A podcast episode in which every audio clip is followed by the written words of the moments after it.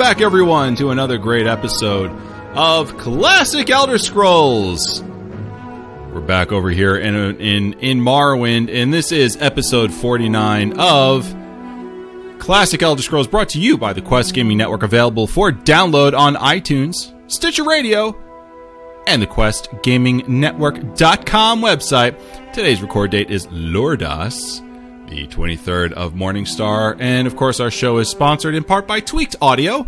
TweakedAudio.com. Great headphones. Check them out over there. Ship them to you for free. Worldwide free shipping. At tweakedaudio.com, you'll get 30% off your entire order. We're talking about earbuds, guys. Earbuds. Need new headphones.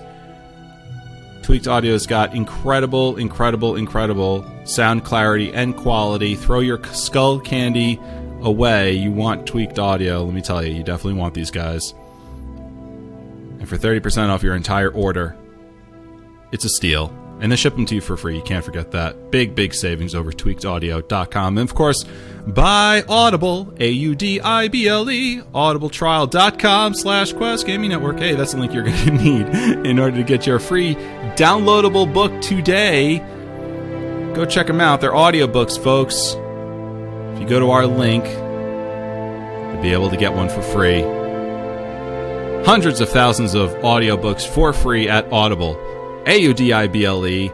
And if you want a free book, go to our link, audibletrial.com slash quest gaming network. And you'll be able to use your tweaked audio headphones. You'll be able to listen to your free audiobook. Give their service a try. It's fantastic. Once you try it once, you're never going back. I can guarantee you that. I am your host and fellow Tamrielic traveler, Eve Arwin, and I am joined right here by the keeper of Martha Stewart's unreleased moon sugar recipe, Mike, the Tamrielic historian. Now, didn't she go to jail for like inside trading or something? So, you know, I'm really not comfortable keeping this moon sugar recipe because you know that it's not moon sugar that is in this recipe. Um, It's what you can generate from it. Yeah, yeah. Well, let's uh, let's let- let's look at look at it this way. Uh, that is that is a recipe for you to uh, to to get a leg up on the commodities market. Yeah, maybe. I don't know. How you doing, Mike? I'm doing pretty good. Uh, you know, we're not as uh, snowed in upstate as you are downstate. So, uh, you know, but uh, somebody earlier was bragging about enjoying the grass in his yard. Oh, Right here in the tropical paradise that is Canada.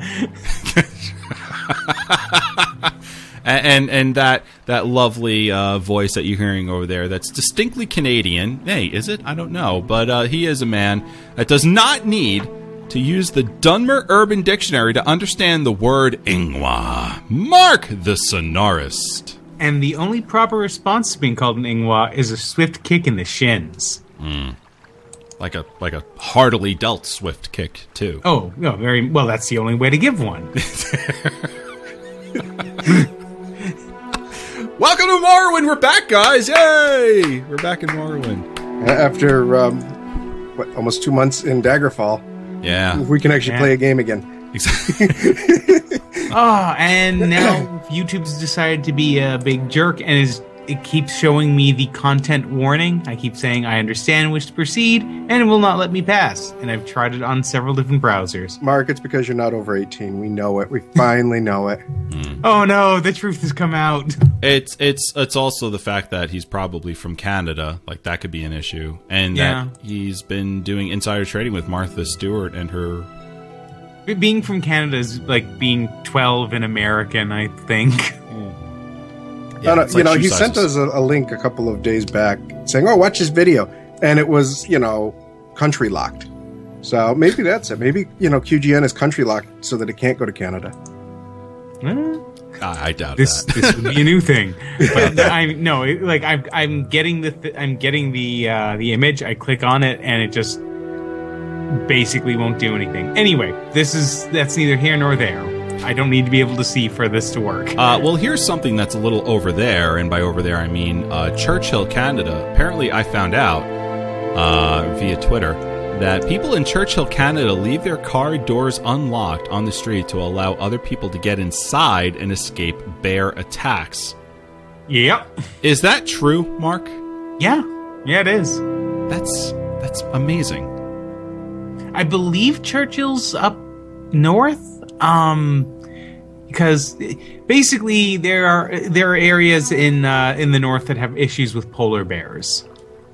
Okay. So yeah, and, and if there were if there were an issue with a polar bear, uh, and you found yourself running, you may you may need to jump into a car. Can't the polar bear flip the car over though? Like I don't think you guys are. probably, but you're safer in the car than trying to just run from the bear. Yeah, no, you're, yeah. I would I would jump in the car for sure. Yeah, you know the, the polar bears are uh, you know they, they're kind of big. So there it is, folks. If you find yourself in Churchill, Canada, and suddenly, without warning, you turn around and there's a giant polar bear just doing his Wookiee polar bear roar at you, like that, and you're like, holy crap, what do I do? Head for the nearest car, try the door, chances are it'll be unlocked, and you have just saved your life. Also, free car. All right, folks. Uh, listen, where can you catch us? You can catch us, um, of course, right here live on YouTube. And hello to our awesome chat room. Thanks for coming on in, folks. Uh, we're at youtube.com slash quest gaming network slash live. Uh, you can email this show at Elder Scrolls Off the Record at gmail.com. And you can find us on Twitter at Elder Scrolls OTR. Of course, our website as well, questgamingnetwork.com. And, of course, Elder Scrolls Off the Record.com. Uh, Mike, what are we doing today? So today we are playing The Elder Scrolls 3 Morrowind. We are going to start the discussion on uh, thieving in Elder Scrolls games. So we're going to start with a discussion topic the special thief that stole our hearts. We are going to de- delve into the history of the Thieves Guild. The scenarist is going to cover honor among thieves. Uh, and then we have a fast question. And before we get there, we have our special announcement for our next episode. Yes, next episode is our 50th. So if you've seen my paintings and you would like one, uh, we are giving away as part of our 50th episode uh, anniversary a to one of our listeners one a chance to have a custom made Elder Scrolls art piece of artwork. So how do you enter? Well, you must be following our Twitter, you must be subscribed to our YouTube, and you must send an email describing your favorite moment in a classic Elder Scrolls game. And that will be read on air for the episode, so don't forget the details. And this is the last week that you can put in for it. So if uh, the email's not in by the end of this week, you won't be eligible. Uh, so all entries will be added to a hat, and we will draw one and read it out on our next episode. And then uh, we'll contact that person, and it'll be uh, time for me to get to work. Absolutely. Uh, now, folks, uh, you got to understand what's what's going on here. Okay, uh, let's let's just let's just sort of reiterate this one more time because it is the last week. All right, we want you to email us at Elder Scrolls Off the Record at gmail.com. Okay, folks. Then tell us a favorite Elder Scrolls moment, just like what Mike described. But you've got to understand the the the the one and only prize that we're giving away here is is a painting, an exclusive painting from Mike. Uh, He has not painted it yet. It's it's contingent on a screenshot that you take, right, Mike? And yeah, so it has to be to you. something that they want. So it's not going to be anything out of my collection. It's a custom painting from Mike based on a screenshot that once you're selected as the winner, and there has not been a whole heck of a lot of people that have. I mean, you'd think we, we were like inundated with tons of emails over this. We we got we've got a handful, but let's let's get a few more in there this week, folks. Okay, um, and let's make it two handfuls. You know. yeah, it, what was very funny is I had a person contact me this week uh, because Bethesda ran a thing that said uh, um, pound sign high five on Twitter, and they wanted to, people to show um, some of their fan creations, and so I submitted the picture of uh, Anvil that I did and the picture of Balmora uh, that we're here in right now, and uh, it got a huge number of uh, hits and outreach and retweets. And a couple people contacted me asking, you know, what kind of, of uh, you know, how much would it cost to, for a painting? How much for that one? And while I can't sell anything that I've already done because of, you know, IP laws, I can, you know, give stuff away and I can, uh, you know, do uh, um, commissions. And I'm like, well, you know, a commission painting of the size of either of those would run about two to four hundred dollars, depending on the detail. So this is not a small prize that we're giving away. Oh know. no, not at all. Yeah. It's a it's a one of a kind, uh, hand painted. Um, it's real art. yeah, it, it absolutely is. I've got uh, Mike. Did you see the um? You see your painting that you did for me a couple of years back, hanging up on in my house. Yes, I did in your new house. Yeah, yeah. I, I love it. It's like it. It's I, I put it right in the, in the den where I normally I normally sit and watch TV, and it's it's right in front of the bar there, and it's a great conversation piece. I've had already people like in my family who have come over. They're like, "Oh my god, that's a beautiful painting. Where'd you buy that?" And like, I had a friend, a friend just volunteered and just made it for me. They're like, "Oh my god, he's wonderfully talented." And so, um, I thought it was funny when Liz's dad saw the one I made for her. That uh, you know, he kind of got mad thinking that you know she had spent money on buying a painting. It's like, no, it was a gift. You know? You know, I've got mine right here over uh, over my computer as well. I mean, it's it's it's a great piece. Yeah, it warms the house. It really does. Uh, it- that's one of my favorite things about it is that it, it's so charming and, and warming to have to have a painting like that. Um, Dave MG now all the people asking. that did uh, submit probably are like, don't keep talking about it. We don't want more competition. This isn't like the lotto where you know you have to, you know, the odds don't go up or go down if you know more people go in type of thing. You know, so the more people that enter, you know, yes, uh, yeah. But I knew though that the couple people have entered that uh, I know of, and a couple people have asked, and it's like it's a very simple thing. I mean, follow us on Twitter, follow us on the YouTube here, subscribe to our YouTube, and uh, you know, send in an email. It's not that hard. No, not at all. Um, and yes, Dave MG is asking, you know, can it be from any can it be from any Elder Scrolls game? And yes, absolutely, it can be from any Elder Scrolls game.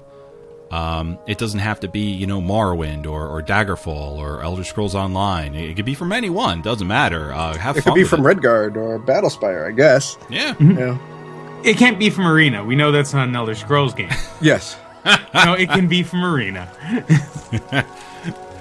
Um, I'm But sure. if you send me naked pictures of Anders from Dragon Age, that doesn't count. This is not a Dragon Age podcast. correct, correct. You can send Anders.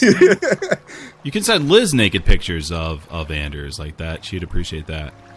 Um, well, you know, folks, it wouldn't be it wouldn't be classic, and it, it wouldn't be me streaming Morrowind on classic if if Morrowind didn't at least crash once. And and here we are. I'm very proud to announce uh, my very first crash of the evening um, from Morrowind. So so let's put our hands together for just terrible terrible conflict with Morrowind, XSplit, Chrome. At least it's not Oblivion where I get the problems where, you know, literally either I'm at a snail's pace or I am like the Flash. Uh, yeah. I can't get processor speed and Oblivion to talk and play nice. It's it's uh, it's pretty wild how this happens. So um, okay, so so uh, the screen's going to go dark for a little while while we while we talk about this. I'm very sorry about that, but we've got to avoid the the big Bethesda logo that's going to pop up. Otherwise, you know, we can't post this video up on YouTube. So um, we're going dark for just a bit, and um, so there we are. We we are now we are now dark. I'm going to I'm to uh, relaunch the game, of course. Um, but not before we hear from Jazzle Dar and his Two Moons horoscope. Please, Jazzle Dar, enlighten us. Jazodar has shown persistence. This one suggests you keep your patience as your continuous effort, coupled with common sense and understanding, will guarantee your success. Financial hassles will only be eased with the help of others. Masser is awaiting Gibbous, and Secunda is a new moon. Maybe it is time for a new beginning. May warm sands be in your future. Mike, I do believe your your Khajiiti accent is getting better. Did- Mark, did you hear that? Oh yeah, and I, I like how just as he finished, that's when the the sting from the music hits. Ah, yes. Boom. oh, Although boy. Jezaldar is very mad with Bagheera. uh oh. What happened? So uh, I went and Oh, played with the daggers last night, and uh, we had our little hide and seek event. And um, I found Bagheera. He was on a special island that we can probably talk about next week. There, uh, on Stros M'Kai, and uh, no matter how many times I tried to cross the bridge, I could not do it. And uh, there was a lot of cursing and swearing, and people had heard me say words that I've never said before on air, and uh, they were like, "Oh my God, he's very mad." It, it's been agreed that Tim is history's greatest monster. Yes. Okay. he, he put himself where it wasn't hard to find him. It was just nigh impossible to get to him. I think after two hours, three people actually made it across. Oh wow. Oh, you were in Stros M'Kai, weren't you? Oh yeah. Yep. Yeah, I know exactly what you're talking about. That's like freaking impossible to get over that Yeah. damn bridge. It's the one where all the um, uh, it's like near the the area where the uh, like the orcs are, are or not the orcs, the um, you know what I'm talking about. The goblins, The goblins, yeah. Yeah. Uh, you know, and there was one guy, you know, to add in, insult to injury, like there's one guy, you know, literally walks up with one of the uh, the the senche tigers or leopards or whatever, and crosses the bridge without running, without jumping, without any problem. And I'm like, "Are you kidding me?" and it wasn't even part of our group, but it was so funny because in zone, all of a sudden, like they were spamming zone chat that there was a big competition going on to cross the bridge, and so people that weren't associated with with our guild showed up and were just going crazy trying to cross the bridge. Oh boy. So I mean, did that did that like make things worse, or was it it was it fun to see that happen?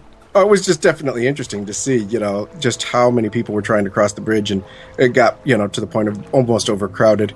But I was playing Jezeldar last night, and uh, he's very low level, doesn't have a high powered mount or anything like that, and uh, you know, so uh, you know, Jezeldar is very mad with Bagheera. Ah, Jazeldar, yes.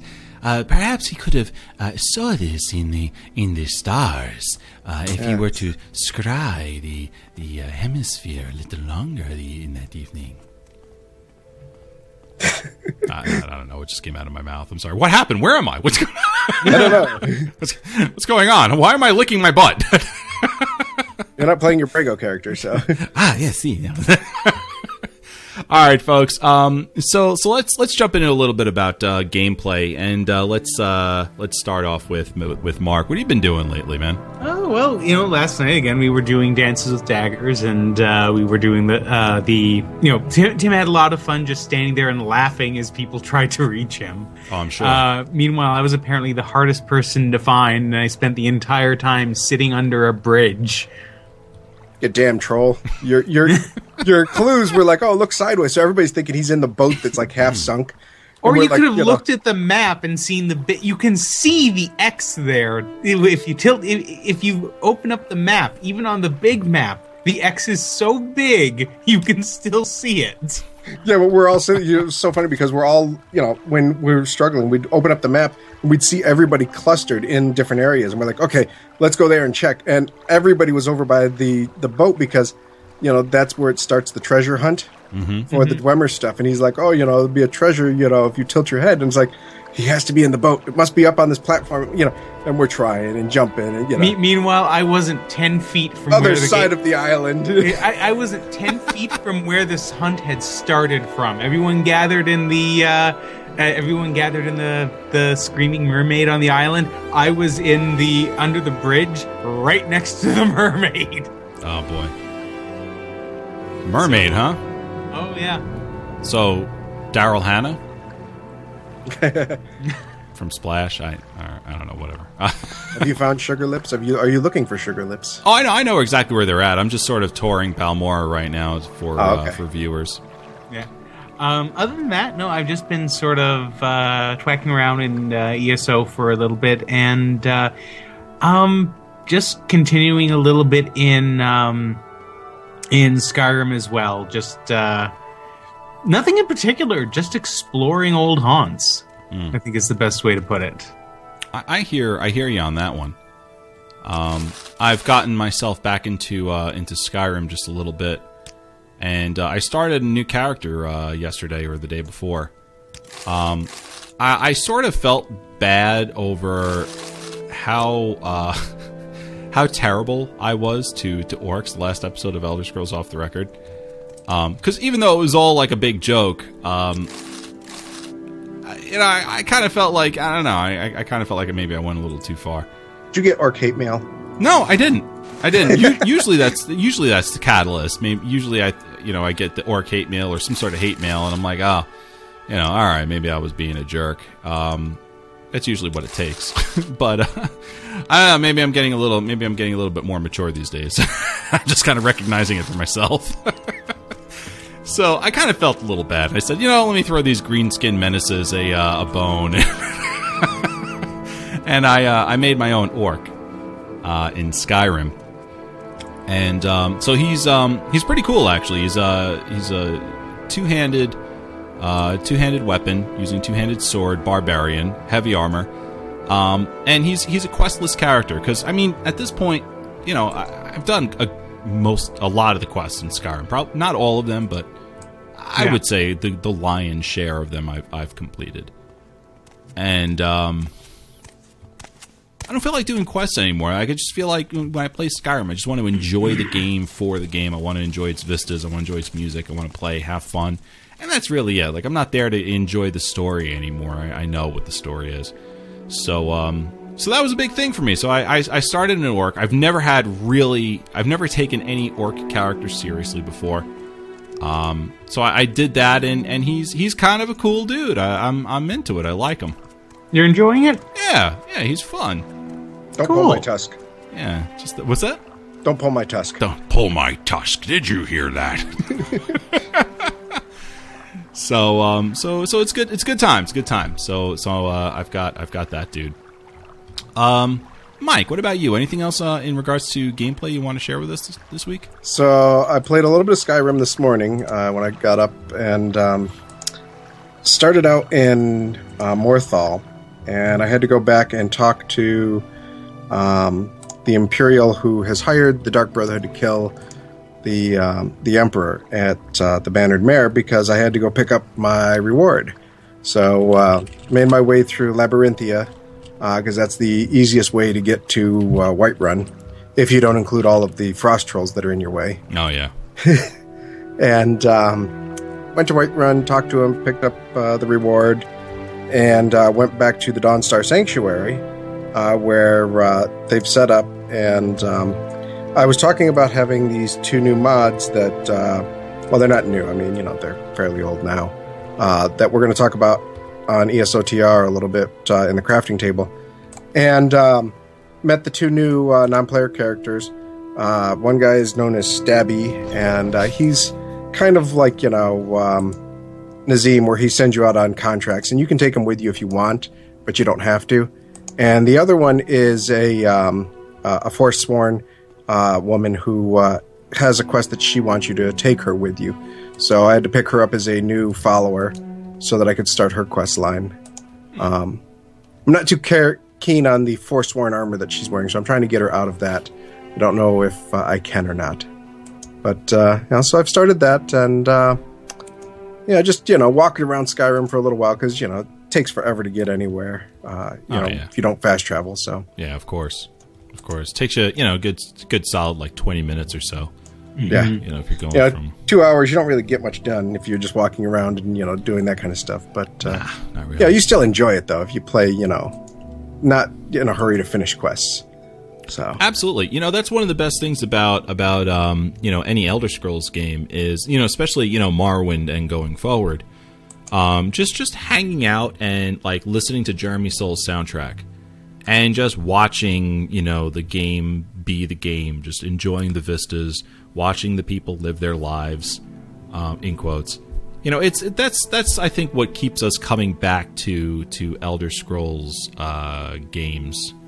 Yeah, the only thing is if you're you know you're trying to fall asleep and you're playing some of the Jeremy Soules uh, stuff from Skyrim, Right. make sure that you you know tell your computer or your iPod or your iPhone or whatever not to play Tooth and Claw Oh God! in the mix too? come right up out of bed. I- you know? every day, uh, yeah, it's like you got the pounding and then the uh, the the chanting, and I've woken up at like, well, when I go to sleep, it's very unusual hours when I go to sleep. So so I've woken up at ten o'clock in the morning, just uh, just like you know what the hell's going on.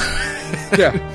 You know, you've got the nice soothing music, you know, the Skyrim uh, nighttime soundtrack, number one or two, and then all of a sudden Tooth and Claw comes on and it's like, you know, holy crap, I'm under attack! yeah, exactly, exactly. All right, folks. Um, so let's let's jump into our discussion topic uh, real real quick because I, I think we've we've kind of gone a little long on this. So, and I'm I'm eager to get into the history.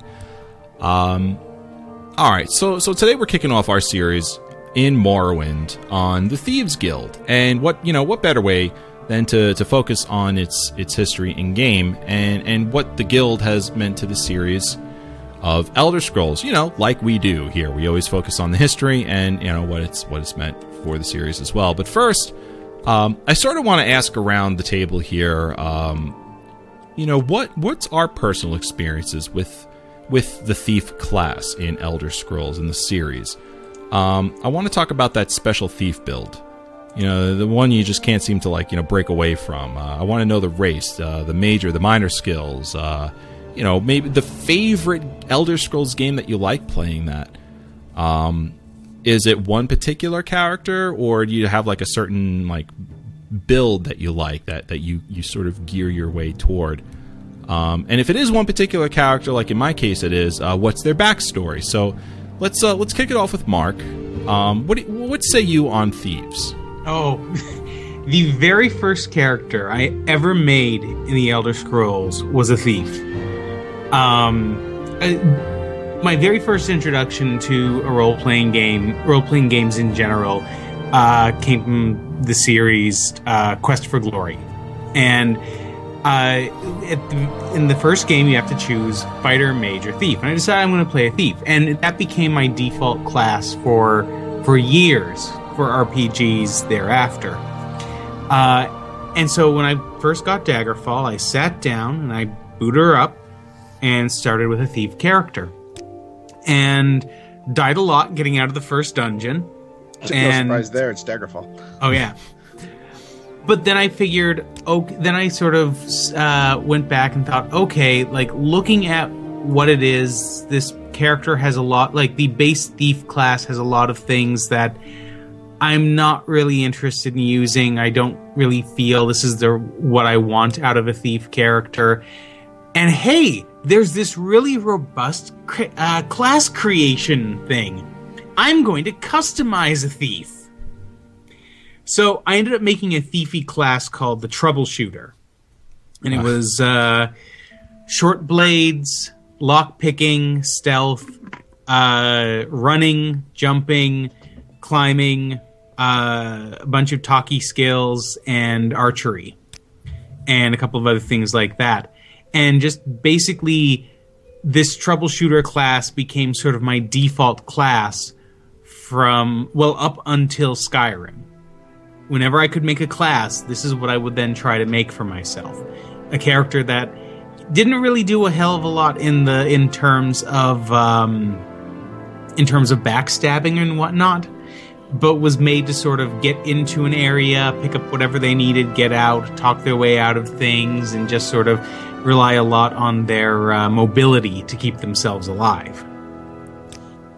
And just basically, so that that first character that I, you know, that the troubleshooter that I made for that was named Carnigan Wolf. Ah, he was a Khajiit, and he was released into the Ili- Iliac Bay. Carnigan um, Wolf was Khajiit. yep. It's the irony. You see, exactly. But, okay. Well, I had seen I had seen Pulp Fiction not long ago, not long before, and I thought Mr. Wolf was an awesome character. say what? Say what one more time? You say what again one more time?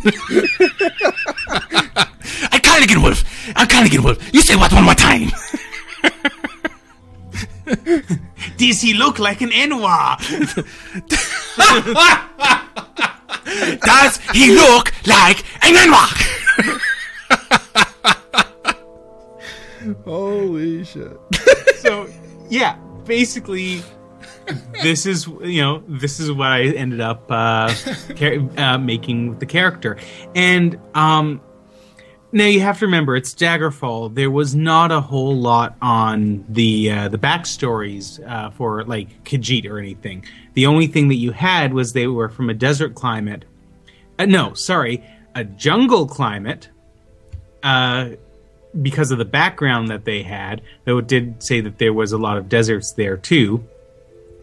And basically, it just be, you know, and that they were supposedly legend said that they were related to giant uh, to big cats. They weren't actually a race of multi-form cat people. Right. They were they were um, you know, humanoid. And I remember like reading like the Yeah. first head that you see there is like this this guy with like this wild hair and like the blue streaks going down Yeah. his uh his face.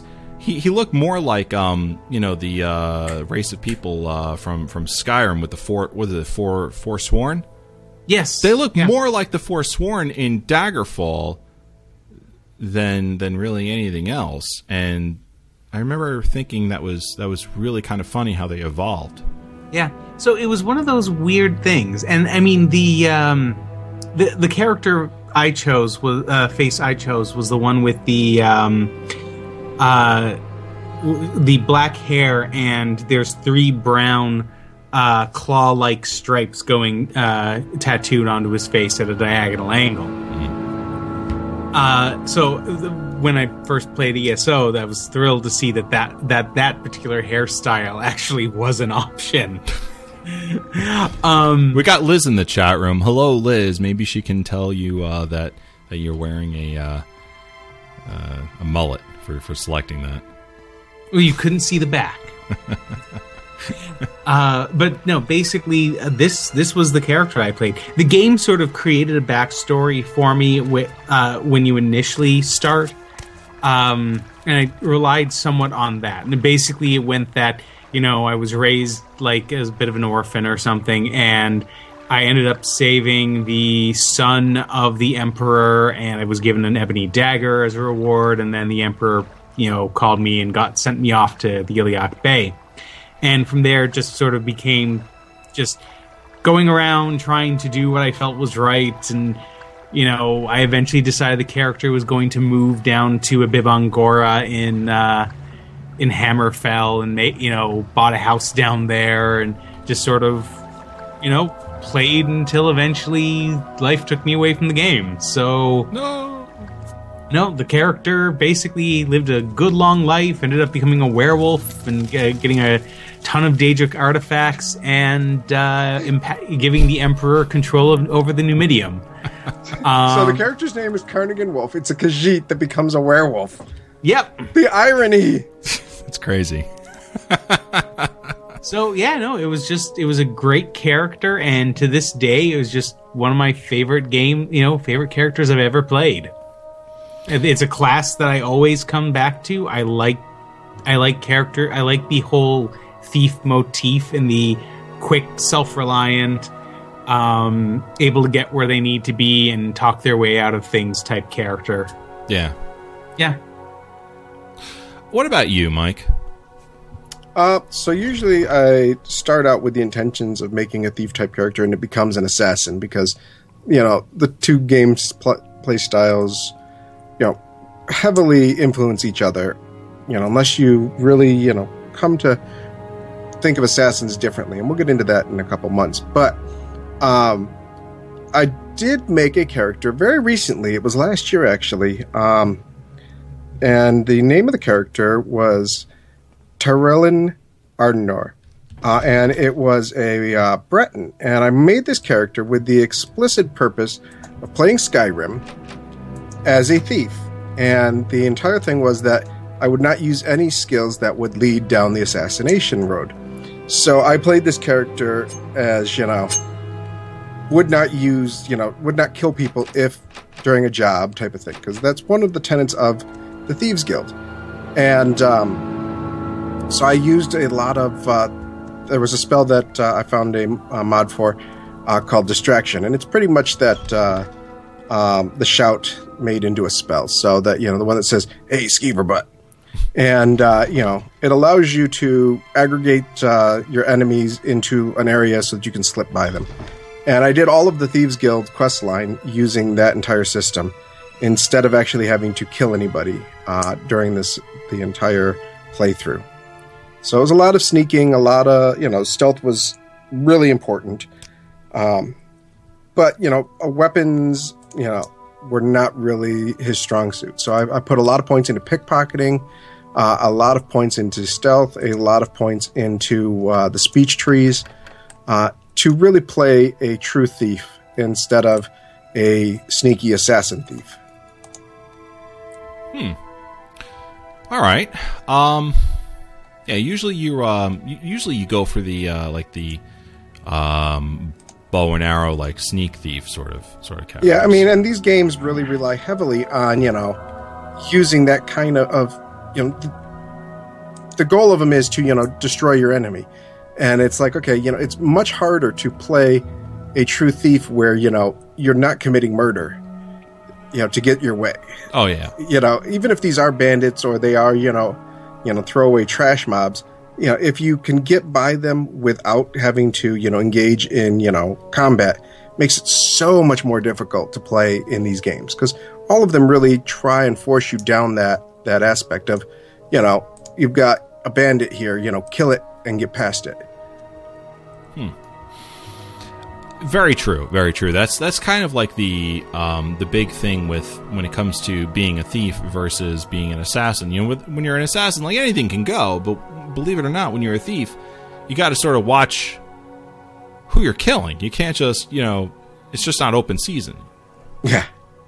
Um, So my uh, I rolled I rolled a thief one day in, in Skyrim, and um, with the idea of I want I want this to be more than just than just a thief. I, I wanted I wanted the the character to be um, almost like the Lara Croft of of Tamriel of Skyrim, and that was Janessa, a little Bosmer lady who who um, is a sneak thief um, bow and arrow, and um,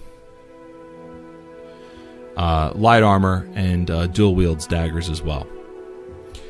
Uh, not daggers, uh, swords. Dual wield swords. Um, she also has a little bit of the uh, conjuration magic in there. Um, plus, no, not conjuration, alteration. She has a little bit of the alteration magic in there. And and um, what's great about her is I can I can do all the dungeon delving that I that I want, and she's still part. It's still in her character. That's what she does. She she's a thief, but she also goes into dungeons and um, and steals Dwemer uh, artifacts. That's what she does, and it was so cool to have that um, that piece of it in there for me because I felt like I was playing a character that can be so much more than just a, a, a petty pickpocket, a petty crook.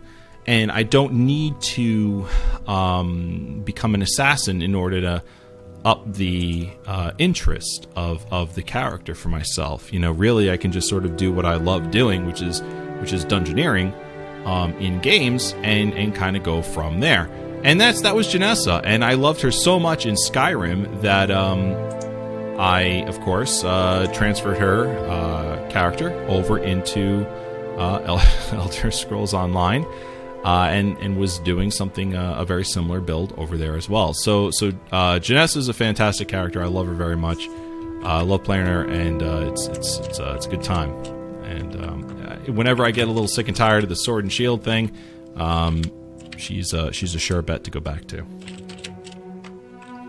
It's always interesting just how many varieties of thieves you can, you know, st- play styles you can have.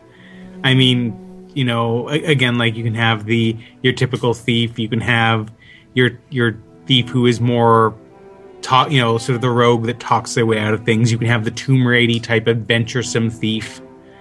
So you know, it's it's it's interesting just how the archetype splits off that eh, so many different ways, and you know, you can you can approach it with your own flavor. Oh, without a doubt. And Yeah, I mean, you could literally spend the entire game, you know, theoretically, if we were talking Skyrim, in the cities just pickpocketing all day long. You know, and that would be it. I mean, even in Elder Scrolls Online, you know, with the new Legerdemain that they brought in, that was a, a huge possibility of just, you know, spending your day breaking into people's houses and pickpocketing. Um, you know, versus actually going out and actively doing something. But the problem that I always have with all of the games is that, you know, they try and actively force you into combat as a thief. And it's like, oh, Yeah, it'd be nice to have a way to get around it. Like, I spent, I don't know how many hours on Steam and Nexus looking for things like, you know, instead of doing paralysis, because with the paralysis, it knocks the character out, but it engages them in combat, to try and find something that would allow for you to activate the sleep mode, where you would you know poison dart them and they would fall asleep, or you would cast a sleep spell and they'd you know pass out. You know, not actively aggro- aggroing the the, um, the the character and engaging in combat. Uh, and nobody actually was able to do that uh, on, in the mods. So um, you know, it's, definitely- interesting, yeah. I mean, like, because, yeah, I, I get what you're trying to say. I mean, it would be nice if, if you could get a mod that would allow you to approach the game, like, say, in the game Thief. yeah, You know, the, the especially the older ones where you like on the hardest difficulty, you were expected to go through the entire game without killing a single person. which i- i- in and of itself is is you know a huge challenge. Oh yeah. All right. Um. Jeez. Trying to figure out how how am I supposed to steal these diamonds, which is right in front of the NPC, and the NPC refuses to move. um, time to work on your sneak, man. I, I guess I'm gonna have to like steal this like right in front of her. It just seems so I don't know. Like you can't do that. I think you know. Is it possible to get behind her and then engage the uh, the sneak? That's sort of what I was hoping. Uh, uh, we'll we'll try it out. I, I did quick save, I- so so here we I go. I think you also, if, if it doesn't work, I think there's something you can do where, like, you pick it up and instantly go into your inventory and drop it before anything else happens, and then, like, let the guard talk to you and pay whatever you need to pay, and then just pick it up again and walk out. it's, it's, uh, If you become desperate, I think it's an option. I might I might be Okay, getting so to- how many? You need one diamond.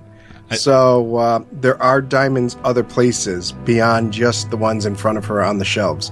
So check out the rest of her uh, living space uh, for locked chests, barrels, buckets.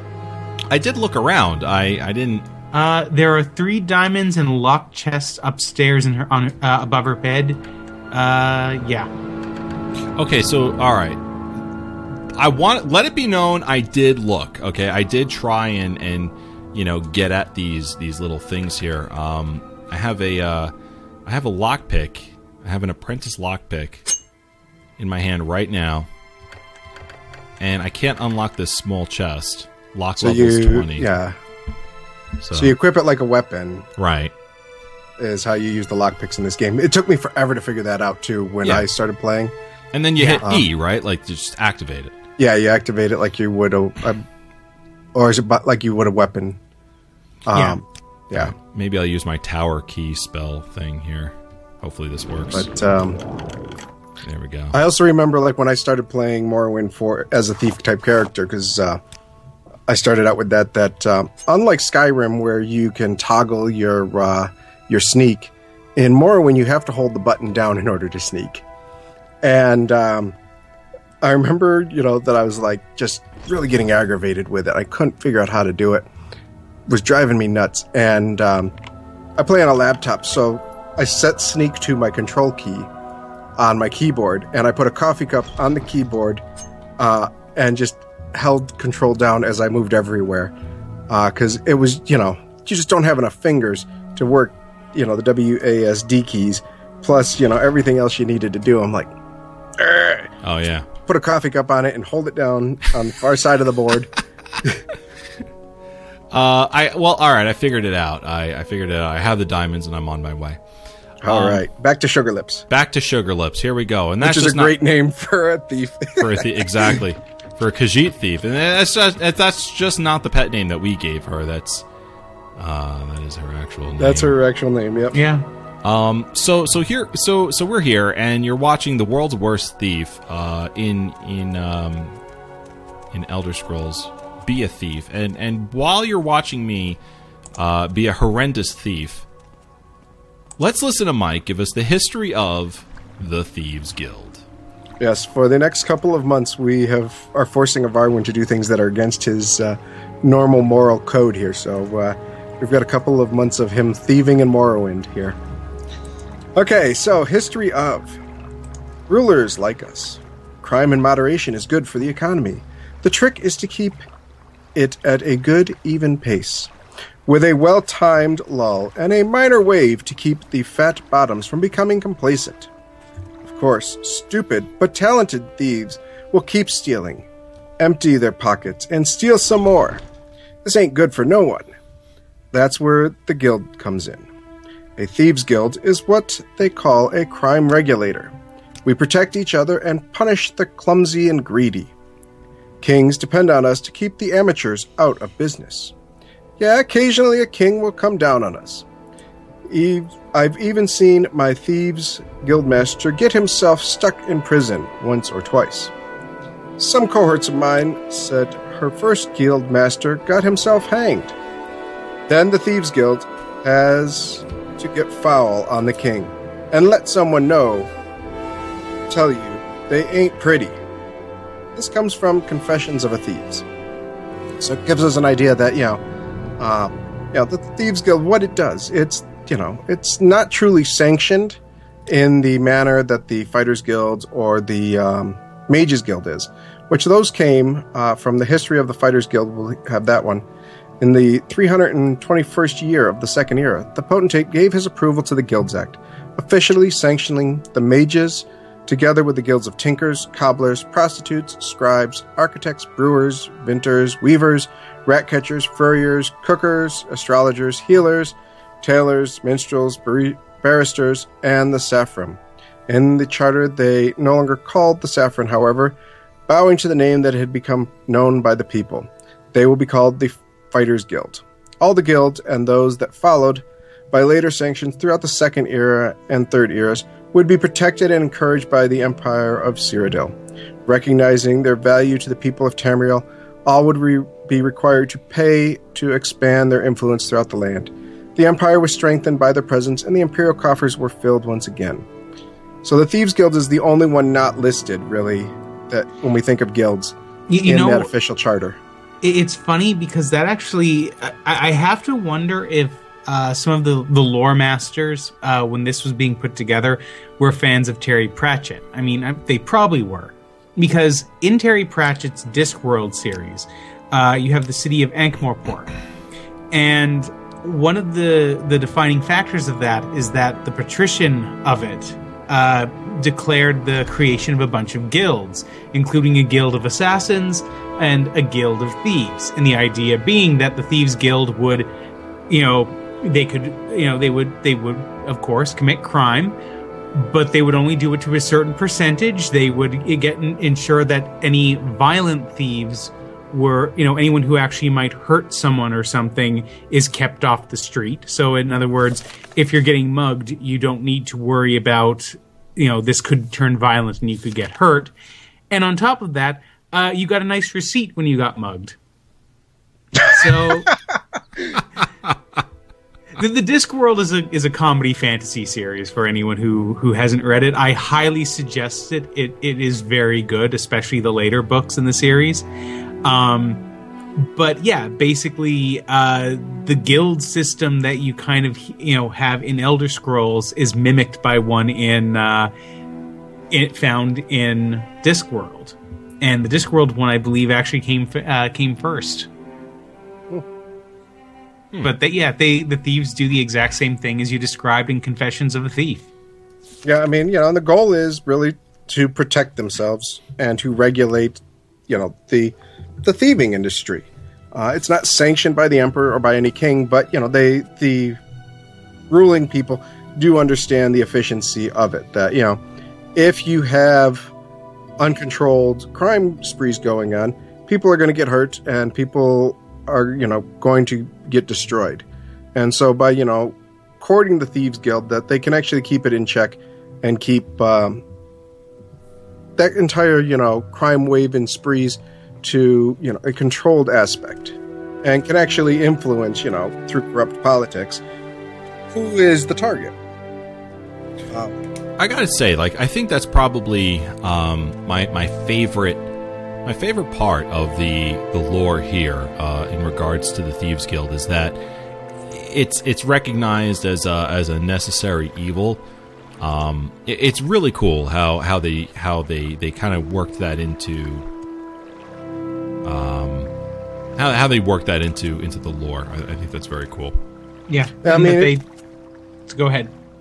I was going to say, you know, if you talk with uh, Maven Blackbriar, I mean, you know, a lot of people dislike her uh, because she does court the the underbelly of Tamriel to get what she wants. But she understands that you know you really have to have the thieves guild in your pocket versus uh, um, the Jarl, who pretty much you know kind of wants it just to be ignored that they don't really exist uh, in Riften and it's like okay you know the, the two the, the two extremes going on there that one understands it's good for business and the other one wants to just ignore it and hope that they go away Well, isn't that always the case? yeah Uh, Mike, please continue. Okay so from the book hiding with the shadow uh, there are a few professions that require the practitioner to be more self-reliant than that of a thief a thief is by nature a loner he trusts no one and is trusted by few He cannot go to a master and become an apprentice. He has no guild to collect and codify how to ply his craft. He does his crime alone and in the dark of night. He must hide by day and avoid capture by the authorities. The only known deity recognized by thieves is Nocturnal. Not truly a goddess, this Daedric lord is none the less a potent figure. She is the mistress of shadows, holding sway over secrets and stealth. She does not ask for worshippers, nor does she necessarily give blessings to those that do recognize her.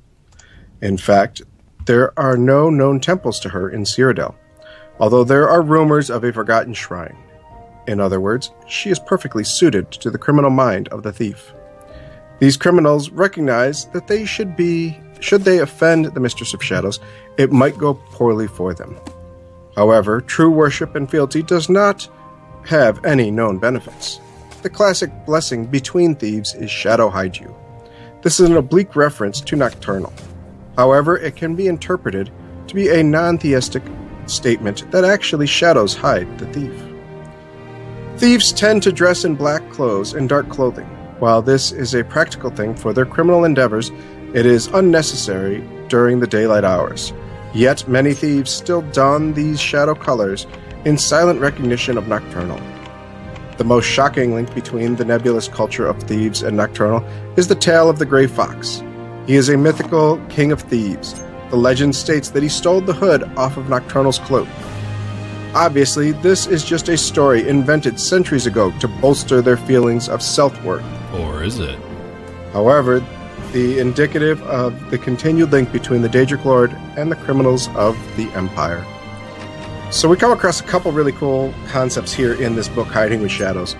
Uh, the first is that you know the practitioner must be self-reliant and doesn't have a guild. When in reality, we know that in all of the games that we do come across the Thieves Guild.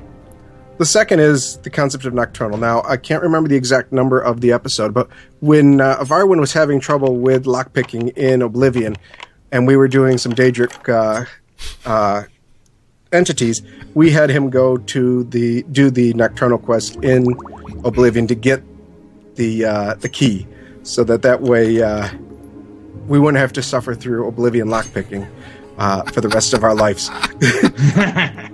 So if you're interested in Nocturnal, I highly suggest you go back through our archives and find the uh, episode on Oblivion and uh, Nocturnal and the uh, Skeleton Key.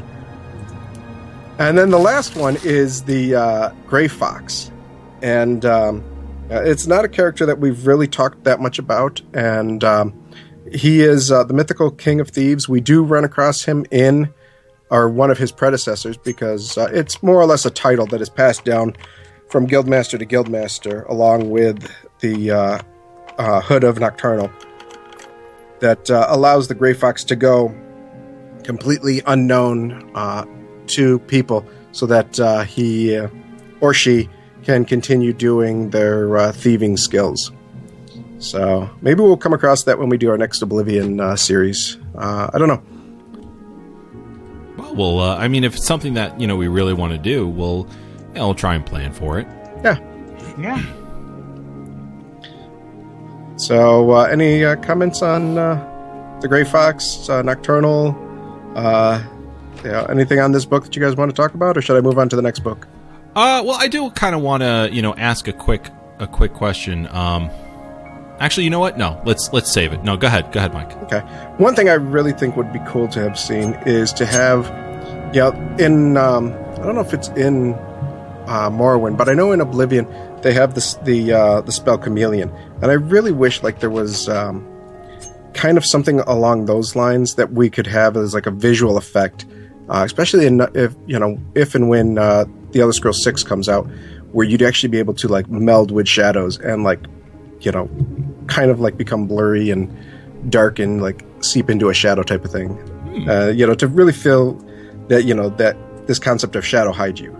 You know, as uh, Really get that that feeling in there, you know. yeah, I mean, you know, sometimes you read stories like uh, I was just got done reading uh, Jonathan Strange and Mister Norrell, and there's a character in there, Childermass, who is a former thief, and you know he um, works for Mister Norrell, and in one part he literally you know becomes one with the shadow and hides in a doorway to spy on Jonathan Strange, and it's like that's such a cool concept to like, you know, uh, uh, either a skill or applying of magic to actually meld with the shadow. I think that'd be a cool thing to have in the game. Uh oh. Uh oh. I Have you been caught? I Did got you get caught. caught? I got caught. Oh no. What did you do, Marwin? What did you do? I went to go. Um, I'm, I'm looking around for this key here, and uh, I went to go pickpocket this NPC. And just as I dipped my hand in their in their pocket, they turned around. So it was just kind of I, I must say that's one thing about all of the games with the thief skills is like, you know, you have to be really skilled at some of these at a very low level when you start these um, these quests off, like you know, lock picking and pickpocketing and your sneak skill. And it's like, wow, the concept of the thieves guild is to help get you trained up for them, and it's almost impossible to do at the low level when they ask you to do them. right. I remember spending like almost two hours or three hours trying to do these first couple quests just because I didn't have the skill level. And it was like, okay, that's why I came up with the put the coffee cup on the control button to increase my sneak and then, you know, pickpocketing people and, you know, saving, you know, like the quick save because it was like, okay, quick save because I'm going to have to go do this like seven or eight times to get lucky enough to. Uh, Yeah. Mike's To- like, you do what you got to do, man. Coffee cup and all. exactly. Oh, for anyone that's uh, wondering, our episode when we where we went and got the skeleton key and dealt with Nocturnal is uh, episode number twenty-two, Oblivion Skeleton Key. All right. So, episode number 22 for Nocturnal. cool. Thanks. Appreciate that, Mark. No, figured I'd just you know take a moment. So, from the book Myth or Menace, from author anonymous. Many this is about Spider-Man, right? Uh, yeah, yeah, it is. and his giant size 153 that he would need to walk up the walls. They said. uh, many investigators have attempted to solve the riddle of the Thieves Guild, despite repeated proof that no visible Thieves Guild exists. The rumor persists. Whenever historians search for evidence of this shadowy organization, nothing is found. Witnesses know nothing. Safe houses are empty. Fences turn out to be simple businessmen. Let me clarify by stating that the Thieves Guild most certainly do exist. They rot in dungeons all across Tamriel. Certain bands of thieves work together to commit crimes. On rare occasions, there have even been documented cases where persistent bands of thieves have worked together for years at a time committing thieves and other crimes. However, a guild is different than a band. A guild implies an organization with membership roles. It would have a financial structure, which would include members' dues or some other means of securing funds. It would have rules of conduct or behavior. It would have a hierarchy of leadership structure. Within this structure, there would be methods of advancement and succession. The best documented case of a thieves' guild was found in Morrowind. For a brief time, gentleman Jim Stacey ran a ring of thieves that robbed wealthy merchants and nobles all across the island nation.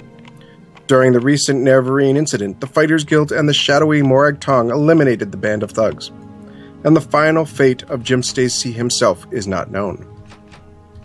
The Morrowind Thieves Guild did have a financial structure and a leadership structure. It satisfied many of the conditions of a true guild. However, it was short lived. Public knowledge of Stacey's group lasted for only a few years at most. Hold on, just. Oh. Excuse me. Had a cough. Oh, okay. I was like, Although oh! Although the Fighters Guild had claimed credit for wiping them out, some historians believe that the group merely went deeper undercover. The problem with determining the non existence of a Thieves Guild is quite logical. It is not possible to prove a negative. I cannot prove definitely that the Thieves Guild does not exist, only that historians have been unable to document one. If a Thieves Guild were to be operational in Cyrodiil, one would think that crime would be rampant, which it is not. The very nature of thieves make it impossible for them to trust one another sufficiently to work together for very long. By nature, a thief is a rule breaker. Therefore, an, azor- an organization that has rules would fail if at all its members were thieves. For these reasons, I disrepute the existence of a modern day thieves guild in Cyrodiil. So it's kind of funny. I mean, you know, they're saying, "Oh, it doesn't exist." Well, that would be the entire concept of a thieves guild. You know, we don't want to be found out that we do exist. And uh, you know, part of the Oblivion quest line is to make sure that you get rid of uh, the uh, one captain of the guard there who's trying to, you know, bring the um, um, the the, um, the Gray Fox to justice. You know, the concept is is they don't want to be found unless you know they want you. Yeah. And uh, And I, I like how in that particular mission, your job isn't to kill him. Assassin's kill. Your job is to get him transferred. And Yeah. not not exactly to a bad position either. yeah, You know? not to discredit him. It's just to get him away from, uh, you know, out of the, the business of trying to hunt down Yeah. the gray fox. And, and actually, when you when you look at exactly where you have him transferred to, it's actually interesting that that's the spot that the Gray Fox wanted him transferred to. Yeah. and even here in Morrowind, I mean, you know, that entire story of uh, Gentleman Jim Stacey, uh, you know, that's part of what, you know, if, if Varwin was to bring this all the way to the end, um, you know, after we get done with Sugar Lips here, we've got one, two, three other um, guild interactions that we have to deal with. Uh, Aengoth the jeweler, and then Big Helende's, and then we get to meet Gentleman Jim Stacey. And so, um, you know, so if you play the Thieves Guild here in Morrowind, you'll actually get to meet Gentleman Jim Stacey. Who's both a gentleman and a guy named Stacey. Yeah. So uh, my my uh, exploits here as world's worst thief uh, continue, where I went to go pickpocket this guy, and he found me, and now I have to kill him. Bad thief. So that's that's what you're hearing right now. Uh, just so you know, I, I completely expect to have to reload my save on this. Well, you know, I think we've got it planned out for four episodes or three episodes doing Morrowind with uh, the um, the Thieves Guild. So maybe we'll actually get to meet Gentleman Jim Stacey by the time of Arwen learns how to pick a pocket. I wouldn't hold your breath. oh no! Oh no! How, how did he die? How, it's, it's, oh, how did Andres Nerano die? I don't know. It looks like a burglary gone bad. Dun dun dun. yeah. All well, right. for a true thief, you know, we will turn to the book A Thief of Virtue. Let me tell you the tale of the Thief of Virtue. In the land of Hammerfell, in the city of Sutch, there lived a baron who was quite wealthy. He was a noted collector of rare coins. The baroness, Veronique, found the whole thing quite tedious. However, she did appreciate the lifestyle that the baron's wealth provided. Gravinius Tyrannius was a noted thief. He claimed to be a master thief of the mythical Guild of Thieves. However, that was most likely just braggadocio. The only known Thieves Guild was wiped out over 450 years ago. Rivius decided that the Baron should share his wealth. Specifically, he should share it with Ravinius. The wily thief crept into the Baron's castle one night and intended to do just that. Entering the keep was child's place, play for a thief of his caliber. However, a cunning lock with no less than 13 pins protected the private quarters of the Baron. Ravinius broke only nine picks to open it. Using only a fork, a bit of string, and a wineskin, he disabled the seven traps guarding the Baron's coin collection. Wow, MacGyver in, in uh, Tamriel. Truly, Ravinius was a master among thieves. With the coin safely in his grasp, Ravinius began his escape, only to find that his way was blocked. The Baron had found the open door and was raising the guard to scour the castle. Ravinius fled deeper into the castle, one step ahead of the questing guards. His only way out led through the bud the boudoir of Baroness Veronique. He entered to find the lady preparing for bed. Now it should be said at this point that Ravinius was noted for his handsome looks, while the Baroness was noted for her plainness. Both of these facts were immediately recognized by each of the pair. Dost thou come to plunder my virtue? asked the lady, all a tremble. Nay, fair lady, Ravinius said, thinking quickly. Plunder to be a harsh term to ply such a delicate flower as your virtue. I see thou hast made off with my, mine husband's precious coins. Ravinius looked deeply into her eyes and saw that the only path by which he would escape this night with his life it would require a double sacrifice.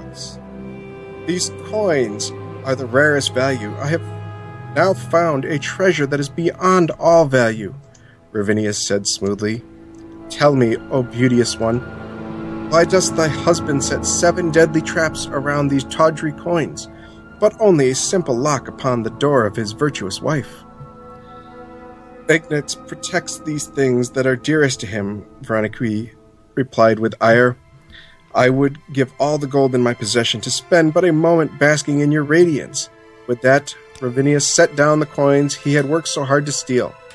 The Baroness swooned into his arms. When the captain of the guard asked to search her quarter, she hid Ravinius most skillfully. She turned over the coins, claiming the thief had dropped them as he fled out the window.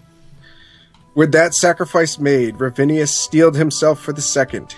He robbed the lady Veronique of her virtue that night. Whoa. He robbed it of her several times. Whoa. Well into the wee hours of the morning. Whoa! Exhausted yet sated, he stole away in the pre-dawn hours. My goodness.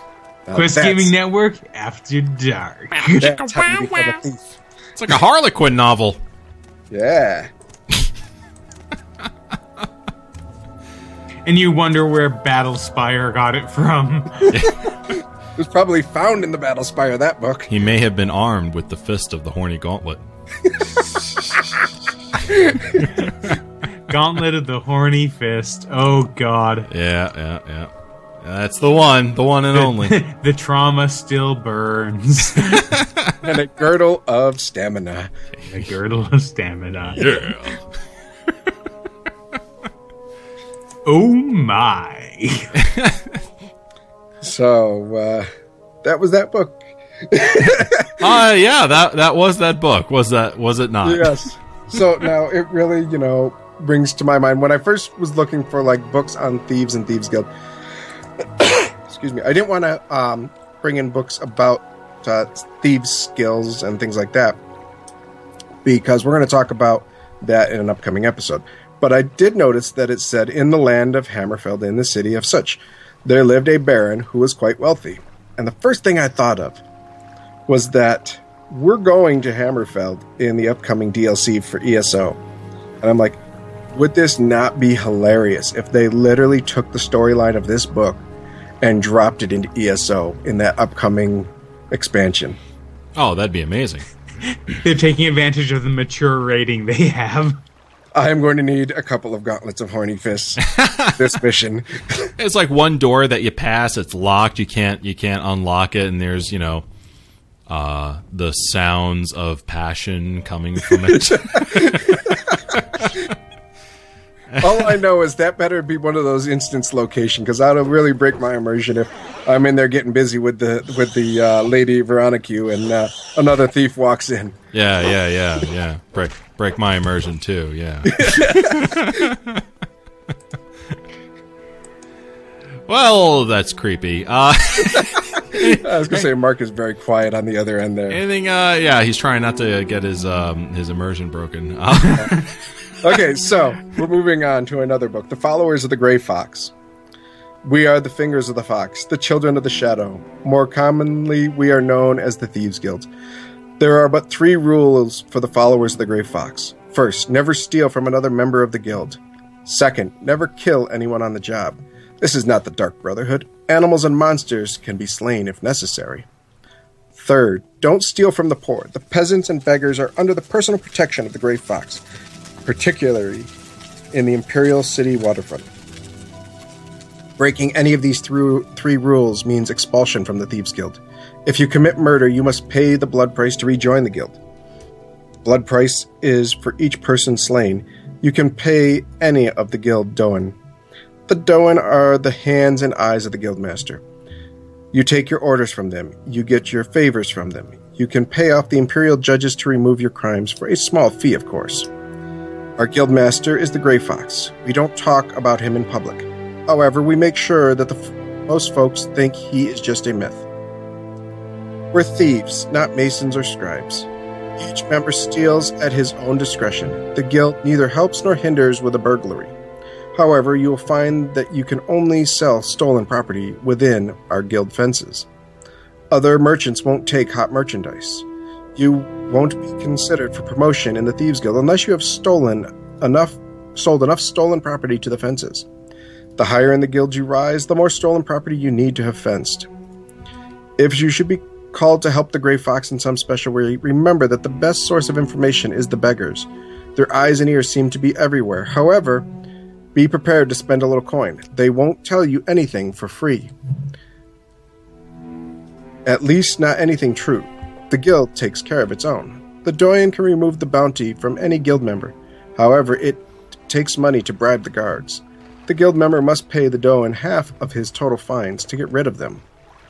I, that- I I think my favorite part sorry, I think my favorite part about that entire document is we don't talk about the gray fox in public. We make sure people know he uh, think that he's a myth, which is why I'm writing down everything about him right here in this document. that's uh, I like that. There's a couple cool things out of this um, that you know I really wanted to talk about. So, excuse me. Um, you know, they set up the rules. You know, never steal from another guild member. I mean, that's pretty much with any of the guilds here. You're never supposed to, you know, you know, do anything to your other members. Uh, and then second, never kill anyone on the job, and that's the Dark Brotherhood. And if you do end up killing somebody, that you pay this blood price. And I think that's kind of a cool concept that I really wish that they had kept in Skyrim and would bring back in the next one. That you know, it, you know, if you are going out to do a job as a burglary job or you know something else, the goal is to get in, get it done, and get out without you know killing half the population of the of the area.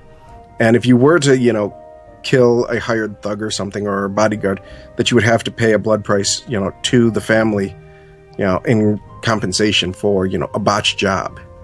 And uh, I think that would you know really you know try and uh, it, it makes it more challenging. I felt like when I played my my thief character, it was very challenging to get through some of these these missions without killing anybody, and uh, you know it really brought a whole new thing. Because I mean, you could walk into the the story there with the beehives and literally kill everybody in the mansion.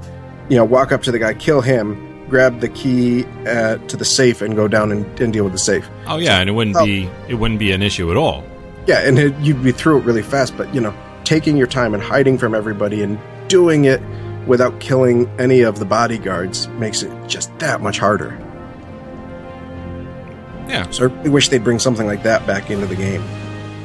Uh, and then the peasants and beggars.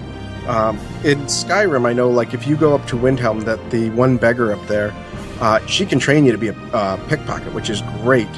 Uh, and, you know, in Oblivion, like, if you don't know what to do or, you know, aren't sure what to go, you go and talk to the beggars and pay them, and, you know, they will give you a, a plethora of information.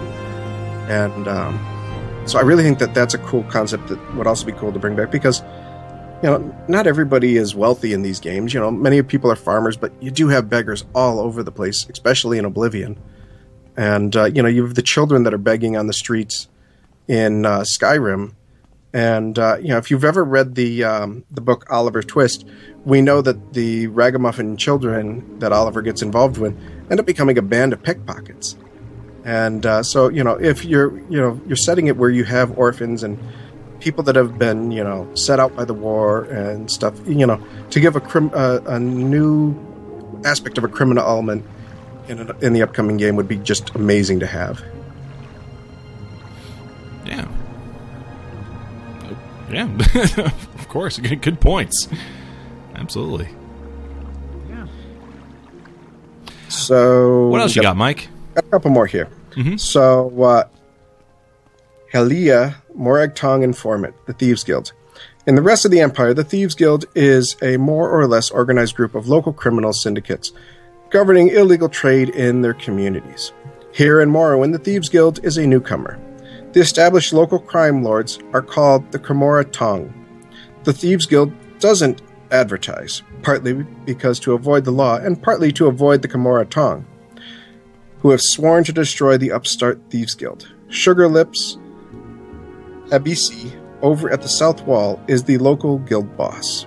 So it gives you just a little idea of, you know, that it, the Thieves Guild is not the only player in town in the uh, the you know the thief commodity. So uh, in Morrowind, we run into the Camonna Tong, and that's uh, not to be confused with the Morag Tong, which is the organized and sanctioned uh, Assassins Guild. But the Camonna Tong, which is the crime syndicate. Which I think a lot of people would, you know, get that get that mixed up if, um, you know, you haven't spent a lot of a lot of time in Morrowind, such as myself. That's one of the reasons I wanted to bring it up is that you know, um, you know, to show that you know the Camonna Tong, if we do get to that point in the storyline here, that it is not the Morag Tong. Uh, and then uh, a book, one of the last books I'm going to read from for the night, uh, Shadow Marks by Delvin Mallory. And this was, I think, a really cool addition to Skyrim. Need to know your way around? Eh? Don't want to stumble into a necromancer's house or fall into another trap set by the city guard? Then you need to read this book from cover to cover and learn to identify the shadow marks that can mean the difference between making a fortune and ending up with a blade in your gut. The clever little marks are carved all over Skyrim, mostly on the door frames or fronts of buildings. But you can find them pretty much anywhere a thieves been. It's the way we talk to each other without talking. Keep the newer thieves from becoming dead thieves and all that nonsense. There aren't many of the bloody things, so you don't have want to hear any excuses about not having the time to learn them. Anyway, enough of my gabbing. Time to put your wizard's cap on and do a little research. And so if you Uh, sorry, just one thing.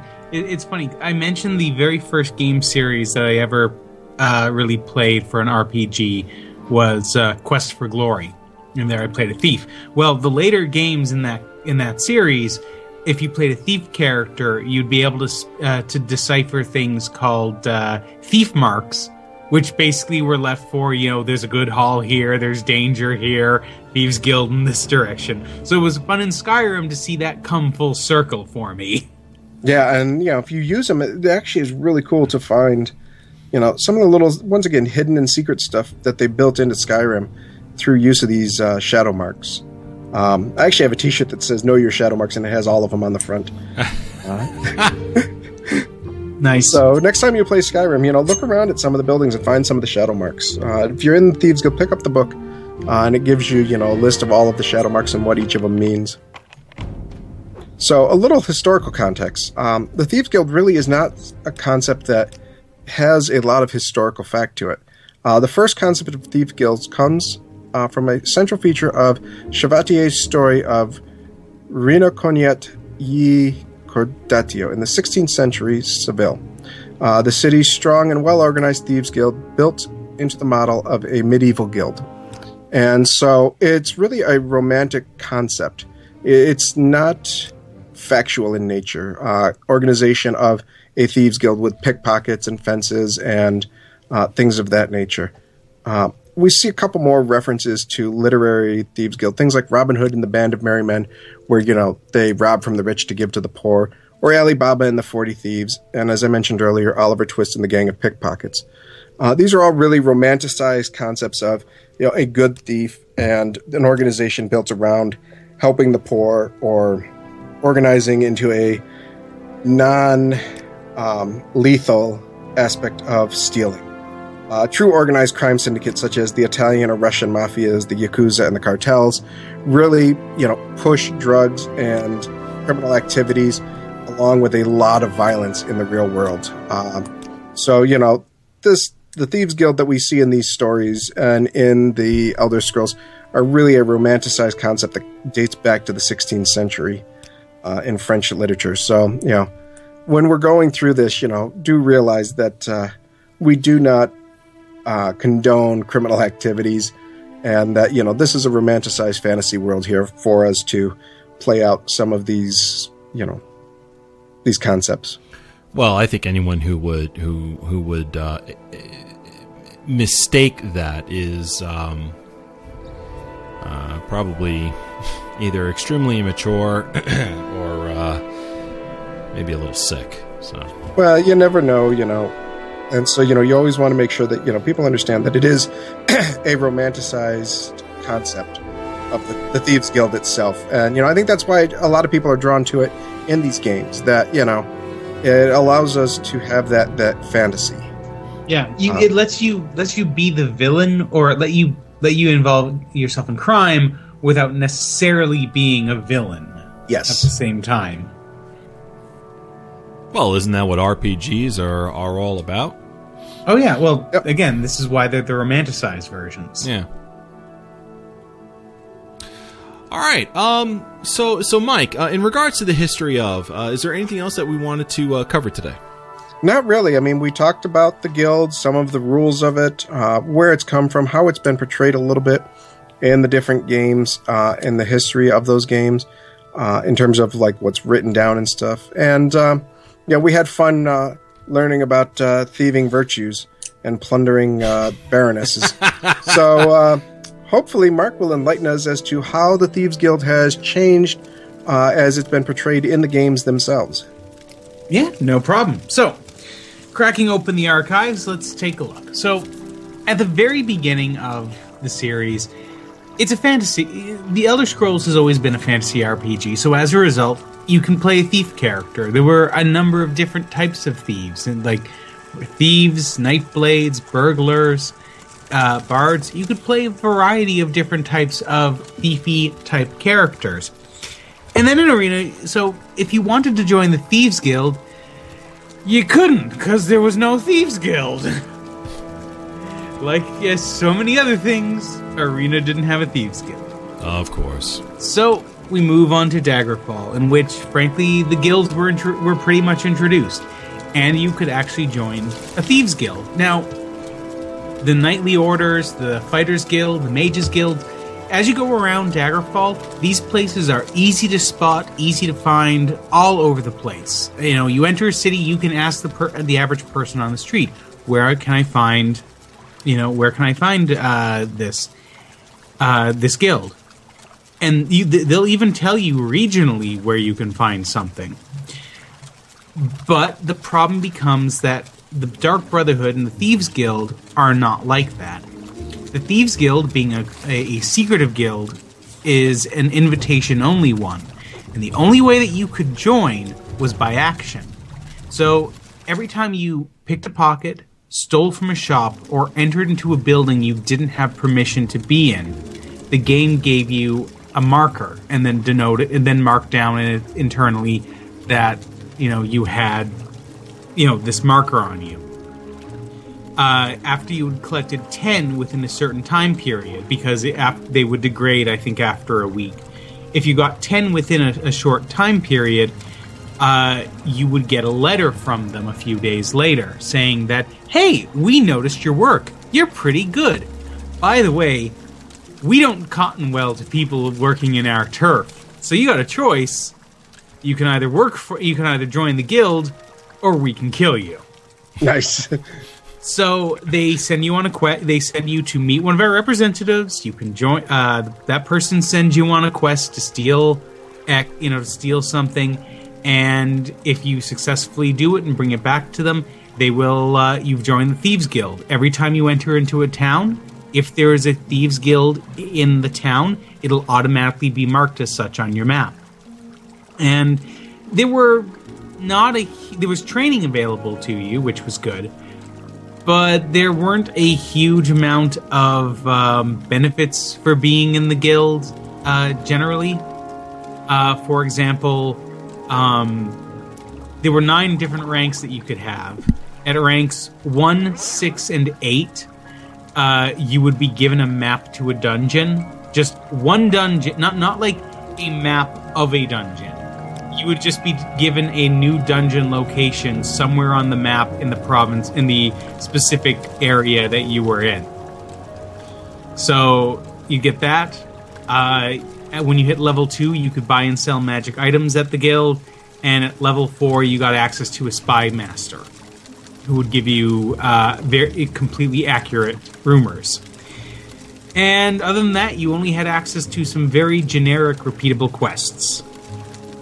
Now, it's it is funny though when you look at it because the way that this worked goes back to exactly how it was described above, uh, how Mike described it above, where the guild exists to help keep uncontrolled crime down. Because if you didn't join, if you completely ignored the uh, the invitation to come and have a meeting with one of their guys so you could join the guild, or you failed in that quest, they would then send assassins out after you because you were an, an, un, uh, an unlicensed thief, basically working on their turf, and they're not going to take that risk. You're cutting into their profits, and you might bring the law down on them. So it was a it was a pretty good setup.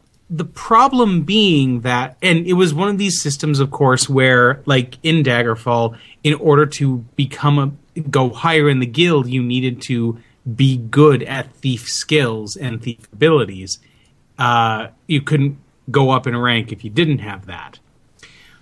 But unfortunately, like it was just it was more bragging rights that I'm in the guild. There wasn't really any extra bo- bonuses to being in the guild since you didn't need they, you didn't sell you didn't try any defense things with them. Um, the benefits just were frankly you can buy and sell magic items, or if you are interested, you can get rumors, which frankly were not particularly useful. So you know, Morrowind came about, and they actually went and introduced a plot line to it. Um, you know, or, or plot-ish type quests, you know, where you the fight against the Morag Tong and the the uh, sorry, uh, the Camonna Tong and the Dark Brother and the Fighters Guild. Excuse me. And the thing, like, it made it easier to go up in rank as it uh, in in rank two. You didn't, and though the benefits for being a part of the, uh, a guild member still are sort of they're a bit better because they introduced the idea of fencing. But it still was a little bit i don't know it wasn't particularly inspiring for me. None of the quests i found were super interesting you know? Okay. and on top of it, I always found it weird that entrance to the guild was you go up to a random person on the street, say, Hi, I'd like to join the Thieves Guild. Hello, good sir. Can I borrow a cup of crime? um, and basically, you know, you go up to the average person, say, "Yeah, I, uh, do you know about the Thieves Guild?" Oh, yeah, sure. Just go down to Balmora, go to the go to the corner club, and talk to hot, to Sugar Lips. It's like, Yeah. You were gonna say hot pants. yes. It was just it was kind of weird that it was that easy to get uh, to get into the guild that the average person on the street could tell you exactly who to talk to. You know, and it was just sort of it was an improvement on the one hand, but at the same time it didn't really I never found the quests all that engaging for example, the the whole like let's face it, first quest you ever get is go steal a diamond, a diamond heist, and it's actually kind of meh when you actually get it down to it. Yeah, I mean, we just saw that you know in the first you know half hour, forty five minutes of the show. That you know he walks into this little person, this person's house, and there's five diamonds in there to steal, you know, pick your Yeah. diamond and go. Uh, yeah, exactly. And so you either go up and pick a lock or pick her pocket or just try and take them off the shelf. It's not really it's not super interesting. Well, it was Uh, for me. I was trying to figure it out. well, that, yeah, but I guess it's not. It's not exciting. Like, I mean, it's sort of. It, it's more of a, of. It's a bit of a puzzle, but it's not a super interesting one. At least, like, especially when you start comparing it to Oblivion. Speaking of which, when you got into a, when we got into Oblivion, getting back into the guild, getting into the guild be, did become harder. You actually had to talk to the right people to figure out where you needed to be to join the guild. Like you, it, it, if you didn't realize that you need to talk to the beggars and get in their good graces first before talking to them, you'd never really realize. Okay, I need to go here in order to join the guild. yeah, you, you wouldn't you wouldn't figure that out. Yeah, and at a specific time of day too. I mean, that's the other thing. I mean, you could be there, you know, all day long and not be able to join the guild because you got there too early. Yeah. And at the same time, and then once you actually got involved, well, it was great because uh, in order to actually join the guild, you had to take on this uh, this challenge, which is basically go and steal the following. First one back with it gets you know it gets it gets into the guild. We're only allowing one person in, and it's a race. And if someone beats you there, that's it. Doesn't mean you lost. You can just steal it from that guy. Yep. Uh, so it was it was interesting. It you know right from the beginning, it required you to act, you know it gave you a nice adventuresome thief mission, and I found that the game did a good job of keeping that throughout.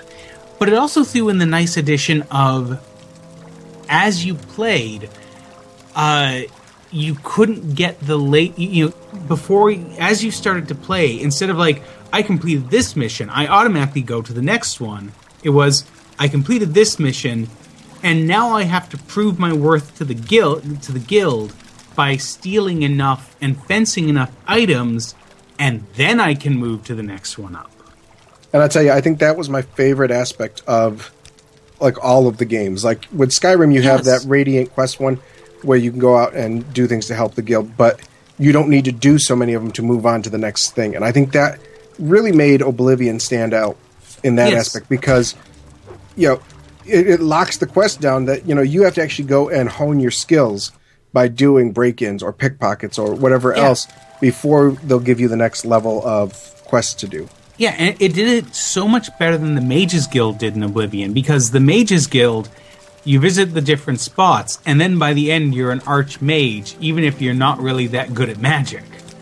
You know, you're now in charge of the guild. Whereas in this, in the Thieves Guild storyline, at the very end, when you are now the guild master, you feel like a master thief. Yeah. You know, you you have shown your thieving skills are as thiefy as they can be. Well, I'm uh, building my, my thieving right now. Probably much to the frustration of the viewer.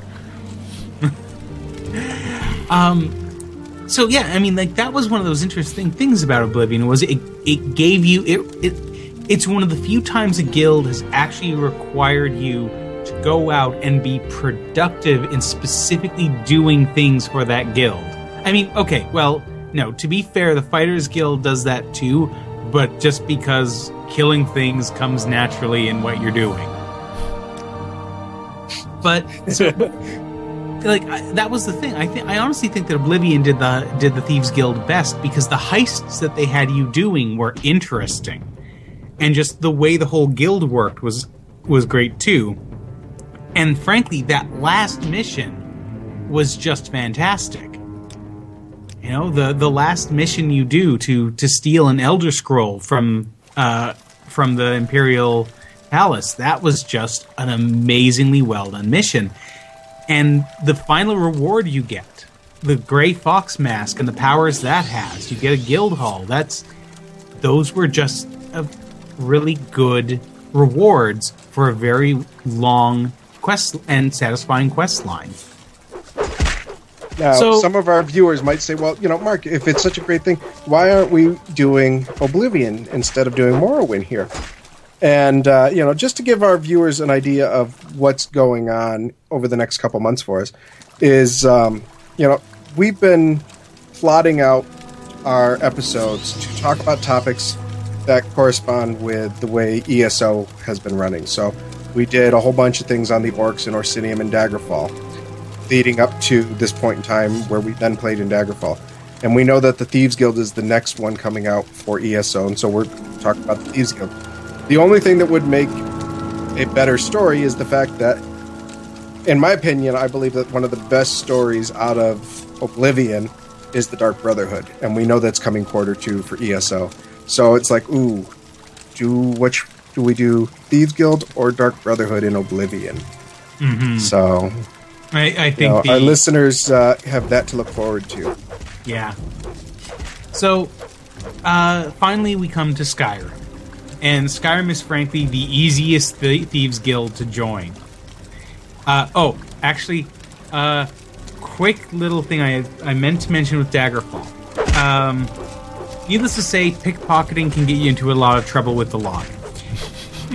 and I figure early on in the game, I figured out something you could do to basically get your pickpocketing in and your practice in without actually um, without actually getting yourself in trouble with the law. And it was the cheapest, cheesiest thing ever. Basically, if you set your your cursor to steal mode, and then you go up to an enemy, it doesn't matter if the enemy is aware of you or not and then you just start smacking that button, the activate button, like a spastic hamster, as though you were trying to pickpocket the enemy, you will actually start trying to pickpocket the enemy. And the result is that will count towards go- joining the Thieves Guild and leveling the skill. So Now, imagine- does it look like the wall humping when you start specifically uh, hitting the button like a hamster? a no, no. Instead, you get a whole bunch of the different little text boxes popping up, saying that, uh, saying that you reach into the bat's pocket and pull out uh, a piece of string, or you know, a piece of gum or something like that. So How does it's a bat. How does a bat have a pocket? Same way it's carrying around a golden dagger And gum. and gum. the gum was behind its ear, saving it for later. Um. So anyway, that, uh, in Skyrim, Skyrim is the easiest thieves guild to join. Visit Riften. Yeah, there it is right there. Yeah, that was my biggest problem with the Thief, Thieves Guild in Skyrim is that there is no challenge to join it. You are the quest to join it activates whether or not you're a thief or not. Yeah. You know, like you could I'm you know, I might be playing a a super goodly paladin who would who refuses to take a single thing unless he has earned it and it's being paid paid to him properly. Like he doesn't even loot bodies. I enter the bee and barb, you know, comes up to me. You don't look like you've worked an honest day in your life. And I, fo- I, I found that very annoying because I tried to go in one of the other entrances to Riften, and it says locked down because they want you to go through that front gate to activate the quest. Mm-hmm. And then, you know, once you're in Riften, you literally have to go through 15 minutes of damn conversations before you can do anything. So, you Yeah. know, you have to listen to uh, um, Jarl the Lioness there, and then, you know, you have to listen to uh, Dirge, and then, you know, you get approached by uh, um, Scott Bryn, oh, Brynjolf yes. there, you know, to go pickpocket, you know, uh, the Dunmer. It's like, wow. All I wanted to do was come into the city, you know. Yeah, and and it's honestly it's it's rather poorly designed in that way, especially with Brynjolf. And I'd like there to be something like you have to approach him, like you need to ask around about joining the Thieves Guild, you need to approach him or or something. Because just the way that he it, it's an automatic thing that starts up, it's like it, it's just annoying. It's it's not it, it's not interesting. Now, uh this guild also is uh, the guild here differs again from the others. In uh, Morrowind, we were introduced to the idea of a decentralized thieves guild, where we were sent to different places to um, to get our quests. that was pulled back a bit in Oblivion. You still went to different guys for your different uh, quests at different times, um, but it wasn't. No, no, okay, yeah, it was pretty much the same there. Never mind, because you didn't get a, the- a guild hall till the end. Skyrim, we went back to there's a single guild guild hall, and instead of your quests being to uh, it, like you could do side quests, and instead of them being about um, increasing your standing with the guild, it was increasing the guild standing everywhere in Skyrim. So basically, it would you know you would find you would get a fence set up in Markarth or in Whiterun or that type of thing, and as they would join up, you would start seeing merchants and whatnot enter into the into the uh, the ta- uh, tavern in the sewers under Riften to increase the size of your of your base, and that was cool. But I found it was so grindy, and my the repeatable those those quests you did weren't interesting until you actually got the this is what you need to do to unlock the city quest or like to solidify your hold in that city quest and just it took forever to make sure you were getting the cities you wanted to go to Yeah, that's one thing I do wish that they had, and I know that there are mods out there for that. But you know, you should be able to to pick the city. Like, you know, I've spent a lot of time in Whiterun right now, and accumulated a lot of stuff in Solitude that I have to go do. So it's like it'd be nice if you could just pick. You know, okay, I'm going to Solitude. I need two quests for Solitude. yeah exactly All right, folks. Uh, we're gonna have to start wrapping this up. So um, let's uh, let's move on. All right, to Okay, um, no problem. our because we're we're running extremely long on this. Um, so let's let's move on to our fast question. Okay. Um, which is you guys ready? Yep. All right. Which Elder Scrolls game has your least favorite Thieves Guild storyline? Mike. This is really hard. Uh, Least uh, favorite. least favorite.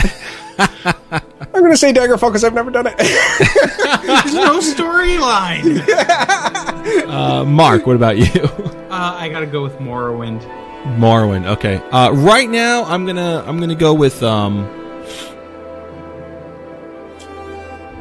I don't really know any of them. I can't. I really can't give an educated guess. Um, did you come up with this question I did. I did actually. I did. Yeah, I did. This was this was all me. Um, but I was so interested in when I came up with the question. I was so interested in your, um, both Mike and uh, and your response um, that I just threw it in there. I'm like, ah, I, I didn't even think to the fact that. I, I've got nothing. I can tell you right now. Um, I, I, of of the uh, Morrowind, Oblivion, and Skyrim, the games that I've I've played the the Thieves Guild. This one I'm enjoying the least so far. I'm uh, Yeah. I'm all funned out with this particular quest. so um, okay, so so let's let's head over to Mark um, because I think your your answer is you know probably based on on you know the most um, experience. What uh why why would you say Morrowind? Well, just basically the the quests that I found I was doing in Oblivion felt like heists, like proper thiefy type of things. And while there was a lot of grinding involved in the um in the quests in Skyrim, eh, there was sort of uh an adventure feeling to them. Like it it was a mystery, it was an adventure. It, the overall quests were still good. The Morrowind quests, I just I never found they never grabbed me. I always found that they were just sort of meh at best. You know, nothing ever really felt exciting or in, or super interesting. So, yeah, it just I, I don't know for some reason the Morrowind quests just never grabbed me. So I felt that as far as questline go, that makes them the weakest. Yeah. Well, I can say that you know, despite the the frustration that I'm feeling from from continuing uh, continuing to fail um, this particular quest, uh, I'm actually enjoying the um, you know go and go and get sort of aspect to the uh, the couple of quests that I've I've done so far. Um, that that is kind of cool, um, but you know, right? I'm not sure exactly what's going on. If if um, I just haven't leveled up enough, or uh, and my, my stats are too low for the uh, the completions on on these things, or not. Um, but that's that's um, despite that, like that's my only issue right now. My only hang up going on with uh, with this at the moment. I actually uh, the diamond quest I thought was kind of fun. It was cool. Uh, You know, so No, that's fair. I mean, Yeah. again, just it, it, like th- it, that's my opinion. If anyone found that you know this is their favorite, good on them. I'm. I know, will- have fun. It's just myself. Yeah. Eh. I will say though, like I see what you're talking about. Like so far, um, and I just kind of like took it as like, okay, this is your initial your initial quest, so they are going to be like a little lackluster, but they are unimaginative. Um, whereas the the storyline in Oblivion and certainly Skyrim, uh, it had a story to it. It was interesting. Mm-hmm. So I'll I'll give The it only that. thing that I found with Skyrim though is that, you know, it's almost like two stories built into one. You've got the the Thieves Guild quest line, and you've got the Mercer Frey Nocturnal, um, you know, that quest line. And at one point in time, they're both the same quest line, like at the very beginning. And it's not until after Snow Veil Sanctum that you get a splitting of the two. And I really feel like the one you know, well, it's a good quest line for the Daedric Prince. It really doesn't involve the Thieves Guild as much as you know it should. And then you run into the Thieves Guild quest line, which is go do five heists or five robberies and report back, and then you get the city quest. And you know, you do four of those, and then you know, bringing the Thieves Guild to prominence, and then you become the Thieves Guild leader. I think that one was, you know, much more tedious Yeah. but I, you know, both of them I thought were really good quests. It's just, I don't know. I, I think Oblivion did it the best, where you Yeah. know they were all merged in, so that you know you did your first quest, and then you have to build up your your ranks, and then you did you know your second set, and you have to build up your ranks, and you know the way they split it in Skyrim, where you know you could pretty much do the Nocturnal quest and never complete the Thieves Guild quest, and it's one of the ones that actually a lot of people don't complete because of the tediousness of it. Yeah, it's it's also like um i the thieves guild in skyrim had this i loved that the the idea of picking up these special items that when you sold them to the uh to delvin they went on display in the guild so you Yeah. had this you know except for this i love the the bust of gr- the gray fox except that once it got knocked over it was never getting up again um Damn physics. this freaking physics engine. But like even with that, I don't think anyone very, very few people ever complete the Crown of Barenziah uh, quest because that's the final special item that gets displayed. And like one time I broke down and decided, okay, I'm going to I'm going to do that. And if you do it, it's a cool quest to actually get the crown itself um, because it it basically involves uh, finding the rem- remnants of a caravan that um, was fleeing Morrowind in the Red Year, and just like you find books and like just tons of books just piled up over bodies and everything.